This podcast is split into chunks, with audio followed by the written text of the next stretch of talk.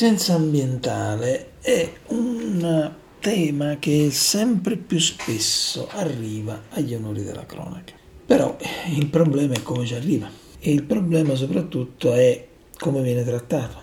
E il problema più grosso ancora è eh, che cosa si fa per far sì che questo problema possa in qualche maniera essere affrontato e risolto in qualche maniera. Eh, qui le risposte sono abbastanza difficili. Perché?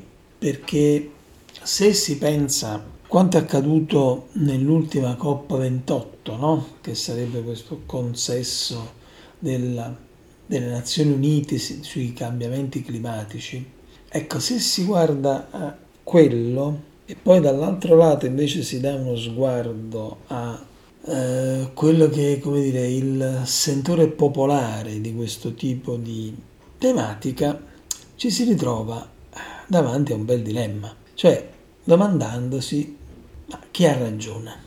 Ha ragione la gente comune a avere, come dire, un sentore particolarmente allarmato di questo tipo di tematica o ha ragione invece l'establishment mondiale che sembra invece proprio aver preso questo problema non come l'ultimo sulla faccia della terra, insomma, ma con una priorità non eccezionale.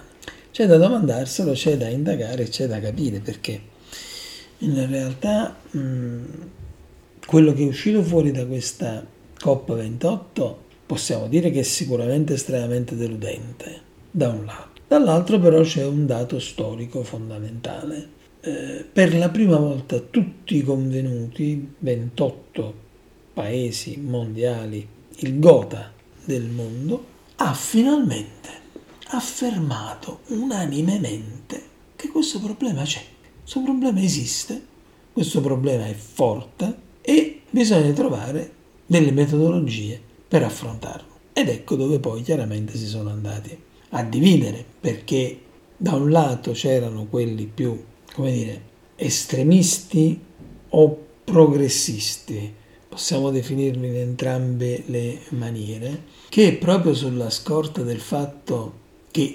finalmente tutti quanti si sono resi conto della drammaticità di questa problematica, dicono ok, stabiliamo tempi certi per far sì che si possa uscire dallo sfruttamento delle risorse eh, degli idrocarburi soprattutto, quindi dalla dipendenza dal carbone, dalla dipendenza da tutti quelli che sono i propellenti fossili, cercando in questa maniera chiaramente di ingabbiare un po' tutti quanti in un unico modus accettato per far fronte alla situazione. Quindi dire entro il 2030 facciamo questo, entro il 2050 facciamo quest'altro. In realtà tutto questo eh, non è venuto fuori dal documento finale, documento finale in cui c'è questa presa finalmente di coscienza da parte di tutti, c'è questa volontà espressa da parte di tutti di uscire appunto dallo sfruttamento di queste energie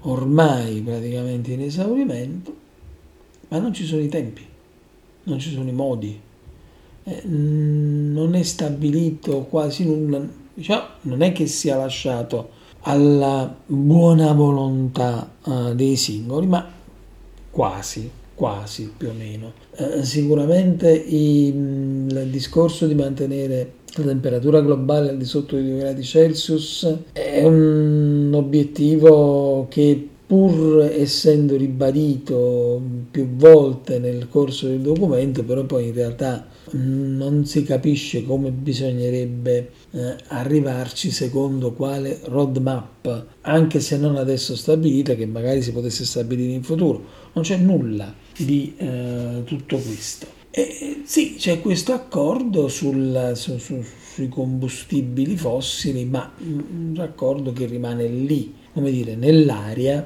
e eh, non essendo previste sanzioni, non essendo previsto il tempo di realizzazione di questa cosa, risulta abbastanza semplice capire che è un enunciato, come dire, di principio, ma in realtà eh, c'è poco nulla. che è stato deciso. Dall'altro, dicevamo, il sentore popolare. Eh, il sentore popolare un tempo era Greta e oggi è ultima generazione. La cosa è assolutamente peggiorata, diciamo, dal punto di vista dell'impatto pratico, no? Perché Greta cercava di sensibilizzare, cercava di entrare nelle coscienze, cercava di uh, fare, come dire, un'azione, diciamo spessissimo anche non violenta o comunque poco invasiva, uh, che cercava di, uh, come dire, porsi da moltiplicatore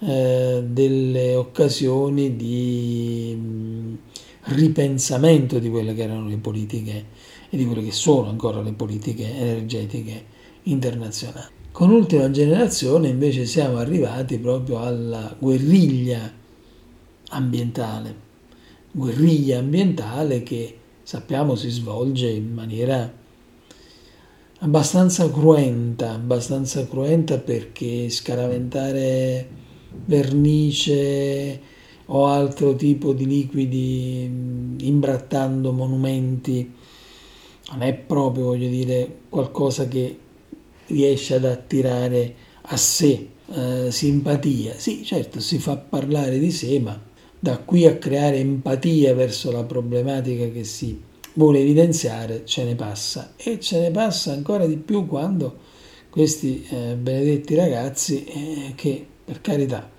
da un punto di vista come dire, ideale eh, hanno tutte le ragioni di questo mondo però quando poi si stendono su un'autostrada per terra, bloccando il traffico, creando disordine, creando volontariamente, perché poi è quello che vogliono chiaramente, no? Mm, creare eh, fibrillazione in maniera tale che poi si possa parlare di queste azioni e rispetto a questo impatto poi si possa arrivare anche a, a sensibilizzare chi di dovere e in realtà eh, là stanno raggiungendo proprio l'esatto opposto perché addirittura sono stati messi in Italia dei nuovi reati a sfondo ambientale appunto diciamo con questo tipo di proteste eh, nel, nel, nell'ambito penale. Quindi anche facendo l'azione meno violenta del mondo, cioè quella di sedersi per terra come faceva Gandhi tanto tempo fa, e in realtà poi quando li beccano non è che se la passano molto, molto bene, anzi pagano personalmente uno scotto abbastanza eh, importante da, da, dal punto di vista chiaramente del discorso della fedina penale. E quindi qual è l'atteggiamento giusto? è quello dirompente di ultima generazione o è quello soporifero eh, dei congressi internazionali degli stati eh, mondiali? È nell'uno e nell'altro fondamentalmente, perché è chiaro che le proteste ci stanno, ma le proteste quando poi finiscono per diventare fine a se stesse, come molte di queste di ultima generazione purtroppo stanno diventando, eh, finiscono per attirarsi solamente antipatia, se non proprio odio. Il prezzo che si va a pagare da parte dei singoli partecipanti è molto, molto, molto alto. Eh, dall'altro lato, fin tanto che avremo COP 28, 29, 30, 31, 32, 33 che usciranno con documenti finali così blandi, così poco incisivi, anche riconoscendo l'esistenza del problema, beh, è chiaro che non andiamo da nessuna parte. Il problema è che in realtà ci sono tante pressioni, soprattutto di carattere economico, parliamoci chiaramente, che vengono poste da alcune lobby molto influenti e quella dei carburanti è sicuramente molto influente se si pensa a quanto sta succedendo sul mercato dell'energia da quando è scoppiata la guerra in Ucraina e noi con le nostre bollette abbiamo cominciato a non capirci, a non capirci più nulla. Quindi probabilmente fin tanto che avremo manifestazioni popolari così dirompenti e lasciatemi passare il termine settarie come quelle che vediamo in questi giorni. E dall'altro invece vediamo questo arroccamento del potere costituito che non apre a nessun tipo di possibilità mm, se non uh, delle prese in giro, insomma, parliamoci chiaramente, e noi il problema non lo affronteremo e non lo risolveremo mai. Purtroppo questa è la verità. Eh, noi mh, mm, che parliamo oggi probabilmente questa problematica alle sue estreme conseguenze non, non, non la vedremo perché forse non ci saremo nel, nel, nel, momento in cui si manifesterà in tutta la sua virulenza. Però già vediamo dei grandi cambiamenti climatici, vediamo stagioni impazzite, vediamo eh, ritmi naturali estremamente modificati rispetto a 20, 30, 40 50 anni fa.